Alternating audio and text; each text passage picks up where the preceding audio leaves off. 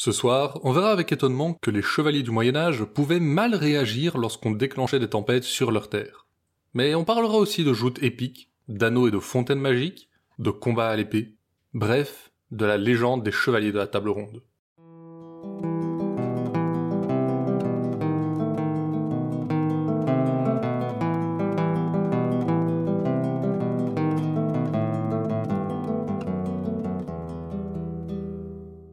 Écoutez Contes des Soirs Perdus, l'émission qui vous fait découvrir les contes et mythes que vous ne connaissiez pas encore et vous replonge dans ceux que vous aviez peut-être oubliés. Cette semaine, on se plonge dans un récit du XIIe siècle qui nous raconte les aventures de Sir Yvain, le chevalier au lion.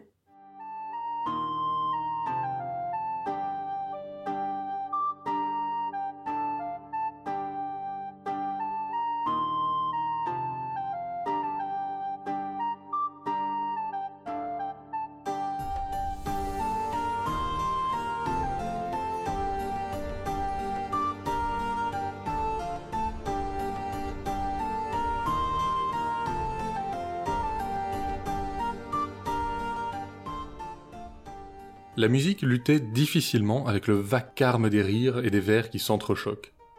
Comme toujours, le roi Arthur donna à sa cour le plus somptueux des banquets auxquels un chevalier puisse se vanter d'avoir assisté. Mais il fallait sans doute être chevalier, justement, pour supporter cette clameur jusqu'au bout de la nuit. Et la reine Guenièvre finit par quitter le grand hall pour se reposer un instant dans l'une des chambres adjacentes. À son grand drame, elle fut accueillie par un rire bien plus tonitruant à lui seul tous ceux du grand hall réunis. Mon ami, vous vous nommez vous-même chanceux, mais je vous nomme pleutre et faible. Sous l'insulte du sénéchal, un chevalier rougissait de colère. Votre Altesse, vous arrivez à point nommé, tout juste pour entendre la lamentable histoire de la rouste qu'a reçue notre ami Calogrenant. Que, répondit la reine, il est bien peu courtois de votre part de moquer un compagnon et rire bien haut de leur malheur n'augmente pas votre prestige, bien au contraire. Mais dites-moi, mon ami, quelle est la déconvenue dont il est question? Calogrenant, avec réticence, reprit alors son récit. Comme je le disais, j'étais perdu depuis plusieurs jours dans la sombre forêt de Brocéliande, lorsque j'atteignis une somptueuse fontaine qui trônait au milieu d'une clairière.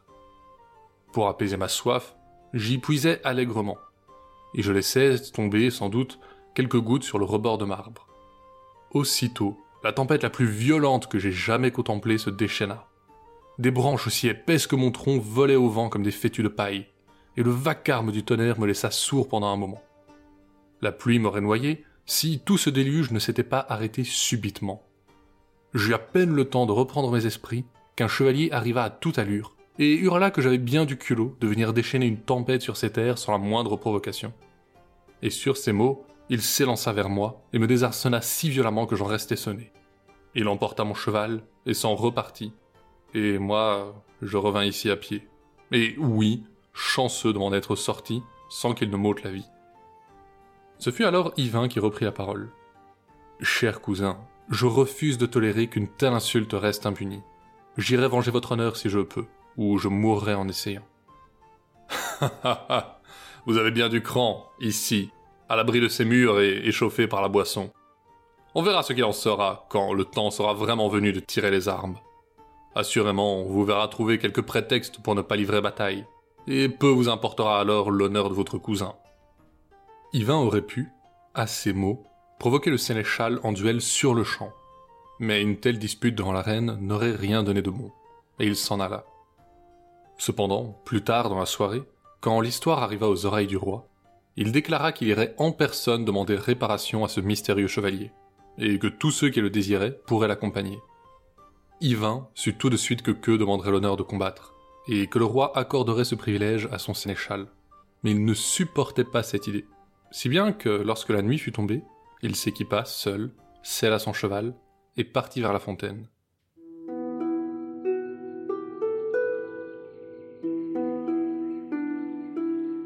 Si Calogrenant y était arrivé en sept ans perdu, le retour à pied lui avait donné l'occasion de bien repérer la direction de l'endroit. Et sur ces indications, Yvain put l'atteindre en seulement deux jours. Quand il arriva à la clairière, il la reconnut immédiatement, tant elle était semblable à ce que son cousin avait décrit. Et aussi, peut-être, parce que les fontaines n'étaient pas si courantes au milieu des bois. Il descendit en hâte de sa monture, et il fut heureux de l'avoir fait, car lorsqu'il renversa un plein bol d'eau sur le rebord de marbre, la violence des bourrasques qui se déchaînèrent l'aurait autrement jeté au sol. La tempête fut encore plus violente que ce qu'avait raconté Calogrenant, et Yvain ne dut sans doute qu'au seul poids de son armure de ne pas être emporté par le vent. Quand les éléments se calmèrent, il vit arriver un chevalier à toute allure. Il eut à peine le temps de remonter en selle et d'agripper son écu avant qu'une lourde lance ne vienne s'y fracasser. Yvain se maintint péniblement en selle avant de s'élancer lui-même vers l'inconnu. Mais comme l'autre avant, sa lance vola en éclats sans désarçonner son adversaire. Dégainant leurs épées, ils luttèrent avec acharnement. Mais malgré tous ses efforts, le mystérieux chevalier voyait lentement Yvain prendre le dessus. Et soudain, il fit virer son cheval et s'enfuit, du sang coulant abondamment de toutes les blessures qu'il avait reçues, malgré son armure. L'autre ne le laissa pas s'en tirer aussi facilement, et lui donna la chasse. Il se rapprochait lentement, mais le premier avait pris le avance en partant, et bientôt, Yvain vit apparaître au loin les hautes murailles d'une grande forteresse. Si le chevalier s'y mettait à l'abri, personne ne croirait qu'il l'avait vaincu, et que se moquerait de lui à nouveau. Il l'enrageait à cette seule pensée, et piqua encore son cheval de ses éperons. La forteresse était face à eux maintenant. Le chevalier passa la première grande porte, qui se referma juste derrière Yvain. Il tendit le bras, il pouvait presque attraper son adversaire. Mais la seconde porte se referma, tombant si violemment qu'elle décapita sa monture. Le chevalier disparut de l'autre côté, et Yvain se fracassa au sol. Désolé pour son destrier, il se releva péniblement. Mais aucun son ne lui parvenait à travers l'une ou l'autre porte. Il resta là, épuisé, dévasté d'avoir laissé échapper le chevalier. Un temps interminable passa sans que personne ne vienne lui ouvrir. La peur le tenaillait désormais, car il était prisonnier d'un château ennemi dans lequel s'était réfugié un chevalier qui l'avait mortellement blessé. Mais alors que ses pensées montaient dans son esprit, une petite porte qu'il n'avait pas remarquée s'ouvrit subitement dans le mur, et une jeune femme en sortit. Seigneur, êtes-vous bien si Yvain oui, c'est vous, je vous reconnais. Sachez que je suis la seule amie que vous trouverez dans ce château, car vous venez d'en abattre le Seigneur. Pendant qu'il se mourait de ses blessures, ses chevaliers restaient à son chevet, mais maintenant ils vont venir vous chercher, et n'espérez pas échapper à la mort. Moi seul vous aiderai, car un jour, il y a longtemps, je m'en vins à la cour du roi Arthur, où personne n'eut plus que du dédain pour moi. Vous, en revanche, vous m'avez traité avec respect, et avait parlé pour moi au roi. Alors, tenez, prenez ceci et suivez mon conseil. Quand ils viendront vous chercher, ne bougez pas, car ils ne pourront ni vous voir, ni vous entendre. Et elle lui remit un anneau orné d'une pierre verte, en lui disant de le porter avec la pierre vers l'intérieur de sa main. Elle repartit en hâte et referma la petite porte derrière elle. Quand, en effet, les chevaliers arrivèrent, quelques instants plus tard, ils ne virent rien d'autre que la carcasse du cheval. Ils fouillèrent l'espace de fond en comble, mais ne trouvèrent personne. Finalement, sans comprendre par quel tour le meurtrier de leur seigneur avait pu se volatiliser, ils retournèrent à l'intérieur pour préparer les funérailles. Mais comme ils n'ouvrirent pas la grande porte, Yvain restait prisonnier de la forteresse. Et il resta là, puisqu'il ne savait pas où aller. Quelques heures plus tard, on ouvrit enfin la porte extérieure. Le chevalier s'apprêta à saisir cette occasion de s'enfuir quand il aperçut le cortège funéraire. Il se dit qu'il serait courtois de rester pour saluer son adversaire une dernière fois. Il se tapit contre le mur. Tous ceux qui précédaient le cercueil avaient l'air accablés. Mais suivant le corps, il vit passer une jeune femme dévastée par le chagrin. Elle pleurait abondamment, s'arrachant les cheveux et se griffant le visage. Pourtant, même dans cet état, elle gardait une beauté stupéfiante, et Yvain en fut si troublé qu'il oublia de s'enfuir. Bien plus tard, après la cérémonie, Yvain profita de l'anneau pour s'introduire dans le palais, et se mit en quête de la jeune demoiselle qui l'avait aidé. Il la trouva alors qu'elle entrait dans sa chambre et se précipita à sa suite. Après avoir vérifié qu'ils étaient seuls, il retira l'anneau. Sir Yvain Que faites-vous encore ici? Pourquoi n'avez-vous pas profité de la procession pour vous enfouir Quoi? Et quitter le château où se trouve mon aimé? À quoi bon revoir le ciel quand je serai privé de mon soleil? La dame de ce château a pris mon cœur, et je suis donc retenu ici avec lui. Seigneur, je ne saurais trop vous recommander de partir sur le champ. Madame aimait son mari de tout son cœur, et ne souhaite rien de plus que votre mort. Elle ignore votre nom, alors s'il vous plaît, partez sans qu'elle ne l'apprenne. Mais Yvain ne voulut rien savoir. Il pria tant la demoiselle qu'elle finit par accepter de parler à sa dame, si il acceptait de se cacher en attendant qu'elle le fasse. Le lendemain, quand elle fut aux côtés de sa maîtresse, elle lui dit Madame, vous souffrez ardemment de la disparition de votre mari. Et vous avez raison. Lui seul était assez brave pour protéger votre fontaine. Qui le fera maintenant qu'il est parti? Aucun de vos chevaliers n'est assez brave pour s'en charger, vous le savez. Désormais, un homme seul peut nous mener un siège, faire trembler nos murs et coucher nos arbres. Un homme seul suffit à détruire nos récoltes si cela lui plaît. Vous devez trouver quelqu'un qui protégera votre fontaine et cela ne peut être l'un de vos chevaliers. Quant à attirer un homme valeureux pour le soumettre à cette tâche, je ne vois pas ce qui pourrait l'en convaincre. À moins que... À moins que quoi? demanda la dame qui, malgré son chagrin, voyait bien que la jeune femme avait raison. À moins que vous lui donniez votre main. Offrez vos terres, et vous-même, à celui qui aura la volonté de défendre les deux. La tâche est ardue, et nul ne s'y attellerait sans avoir à défendre ce qui lui appartient à lui-même. À ces mots, la dame entra dans une furie qui aurait fait pâlir un dragon. L'idée de se remarier lui était si odieuse qu'elle hésita un instant à ordonner qu'on enferme celle qu'il avait suggérée. Mais la gouvernante n'avait pas peur. Elle connaissait sa maîtresse. Cette réaction, elle l'avait prévue. Et comme elle l'avait prévu aussi, les jours suivants, sa colère s'apaisa, et elle commença à à nouveau prêter l'oreille. Bien, fit-elle à l'aube du troisième jour. Tu n'as de cesse de me répéter que mon devoir est de trouver un valeureux mari. Mais si je devais me remarier sur ton conseil, il faudrait que je choisisse un prétendant encore plus valeureux que mon défunt mari. Eh bien, soit. Si tu trouves dans le monde un homme qui n'est pas à rougir en comparaison de mon aimé, je le prendrai pour époux. Cette promesse, je te la fais le cœur léger, car je sais que Dieu ne vit jamais naître un homme plus brave que celui qui régna avec moi sur ces terres. Cette réponse était exactement ce qu'attendait la demoiselle. Ah, madame, je suis heureuse de vous voir à nouveau entendre raison. Mais dites-moi, cette promesse me la faites-vous pour de vrai? Épouseriez-vous un prétendant qui soit plus valeureux que feu votre mari? Je te le jure sur tout ce que j'ai de plus cher. Trouve un tel homme et je l'épouserai, même s'il s'agit d'un simple chevalier errant. Maintenant, va, ne m'importune plus, car cet homme n'existe pas. Je me retire, madame, mais laissez-moi d'abord vous poser une question. Lorsque deux de vos vassaux combattent en duel, lequel déclarez-vous le plus vaillant? Eh bien, celui qui remporte la victoire, bien sûr. Et lorsque votre mari revint au château, couvert de terribles blessures, c'est bien en duel qu'il avait été vaincu. Oui. Alors, le chevalier ayant vaincu votre mari est bien en effet plus vaillant qu'il ne l'était, puisqu'il est en vie, alors que votre mari est mort. Et quelle chance est la vôtre, car celui-là n'est pas un simple chevalier errant. C'est Sire Yvain, de la cour du roi Arthur, compagnon de Gauvin et fils du roi Urien. À nouveau, la demoiselle essuya la tempête. Mais à nouveau, la colère de sa maîtresse se calma. Et chaque jour, elle laissait un peu plus sa gouvernante lui conter les nombreux exploits de ce sire Yvain, et se sentait de plus en plus d'inclination à lui offrir sa main. Pendant tout ce temps, Yvain, lui, restait caché, et ne se doutait pas des machinations de la demoiselle.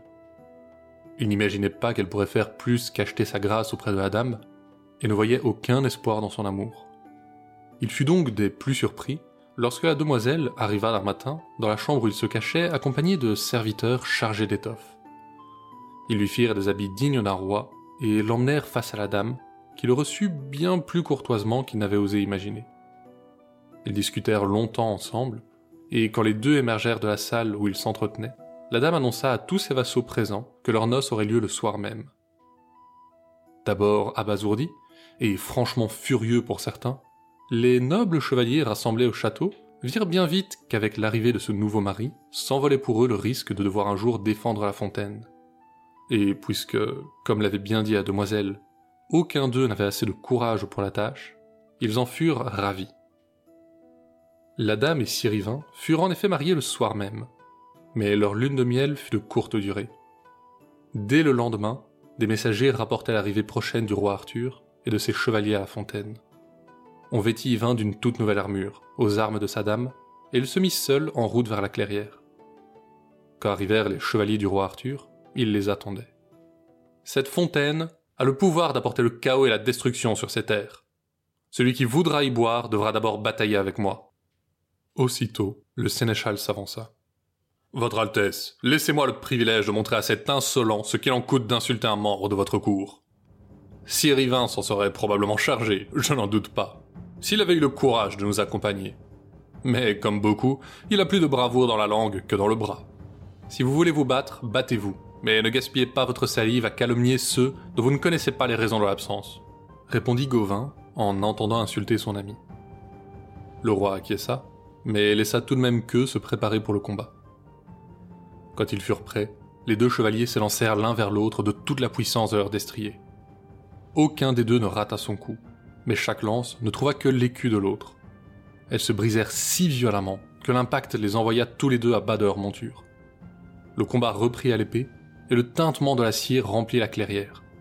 Les coups pleuvaient, cabossant les plastrons, réduisant les écus en miettes. Soudain, le sénéchal feinta et lança une violente estoque vers son adversaire. Il s'en fallut d'un cheveu, mais Sirivin part à la pointe, laissant que complètement pris au dépourvu.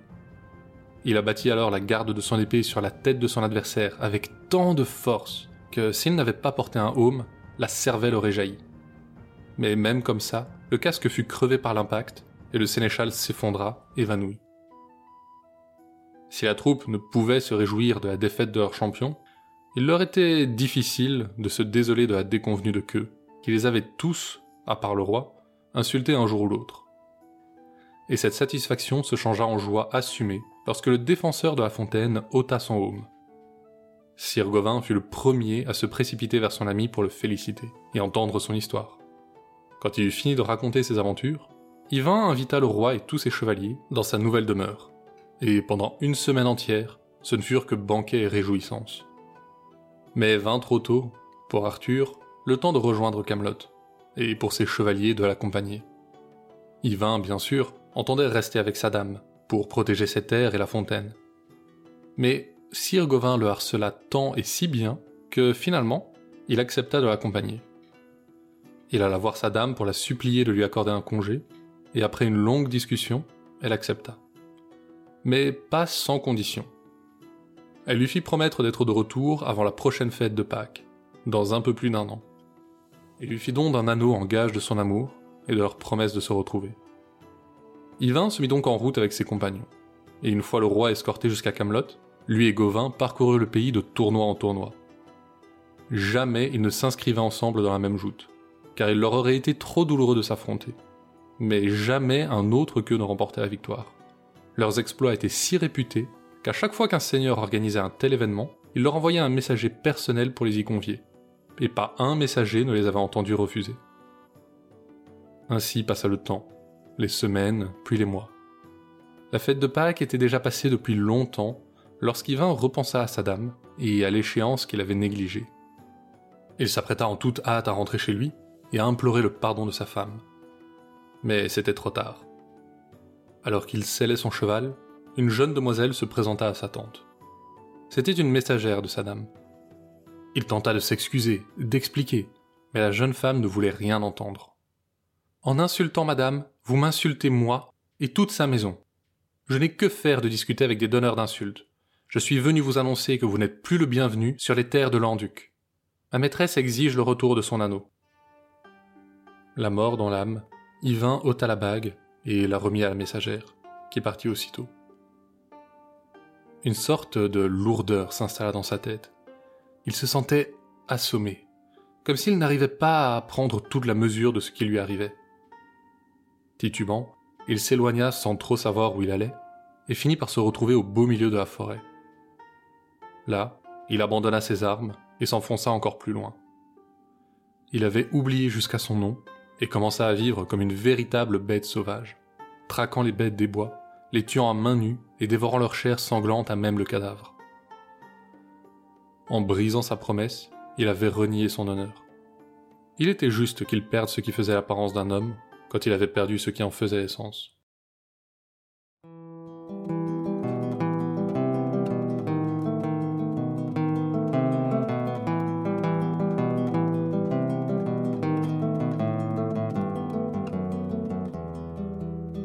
Si je vous dis fées, vous penserez à de petits êtres qui vivent dans la forêt, ou à de gentilles vieilles femmes qui changent des citrouilles en carrosse. Et certes, ce ne serait pas faux. Mais certaines d'entre elles n'ont pas que de bonnes intentions. C'est notamment le cas de la fausse rolle, une fée déchue particulièrement vicieuse. Là où la plupart de ses consoeurs ne se cachent nullement pour faire le mal autour d'elle, la rolle est plus maligne. Elle prend l'apparence d'une innocente jeune orpheline vêtue de blanc. Quand elle arrive dans un village, elle trouve une gentille maison pour l'accueillir et ne rechigne pas à la tâche. Elle astique avec passion et cuisine avec talent. Une si gentille jeune fille, si travailleuse, il faut bien lui trouver un bon mari, n'est-ce pas? Et on lui en trouve un évidemment. Mais juste après le mariage, au moment de la nuit de noces, la fausse rôle passe enfin à l'action. Elle se transforme en une énorme belette et se jette sur son mari, dont elle dévore jusqu'à la moelle. Après ça, bien sûr, la pauvre orpheline n'a pas le cœur de rester sur les lieux de son malheur, et elle repart vers un autre village.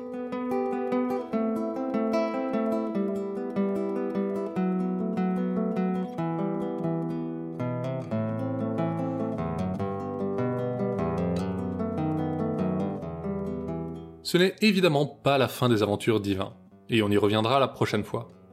Et si les grandes promesses d'amour ne vous passionnent pas, ne vous inquiétez pas. Il y en a pour tout le monde et la suite regorge de géants, de nains et de démons. Mais c'est tout pour ce soir. Conte des Soirs Perdus est une création de Lloyd Blake avec l'aide de Billiana Blake. Vous pouvez nous suivre sur Facebook et Instagram pour plus d'histoires sur les créatures du folklore. L'émission sort un jeudi sur deux sur vos plateformes de podcast, y compris Deezer, Spotify et Apple Podcast. N'hésitez pas à venir nous laisser votre avis ou quelques étoiles, c'est ça qui nous motive et nous aide à améliorer le podcast. La semaine prochaine, on verra comment Sirivin, tombé plus bas qu'un vagabond, deviendra le chevalier au lion, dont les exploits seront chantés dans tout le royaume de l'ogre.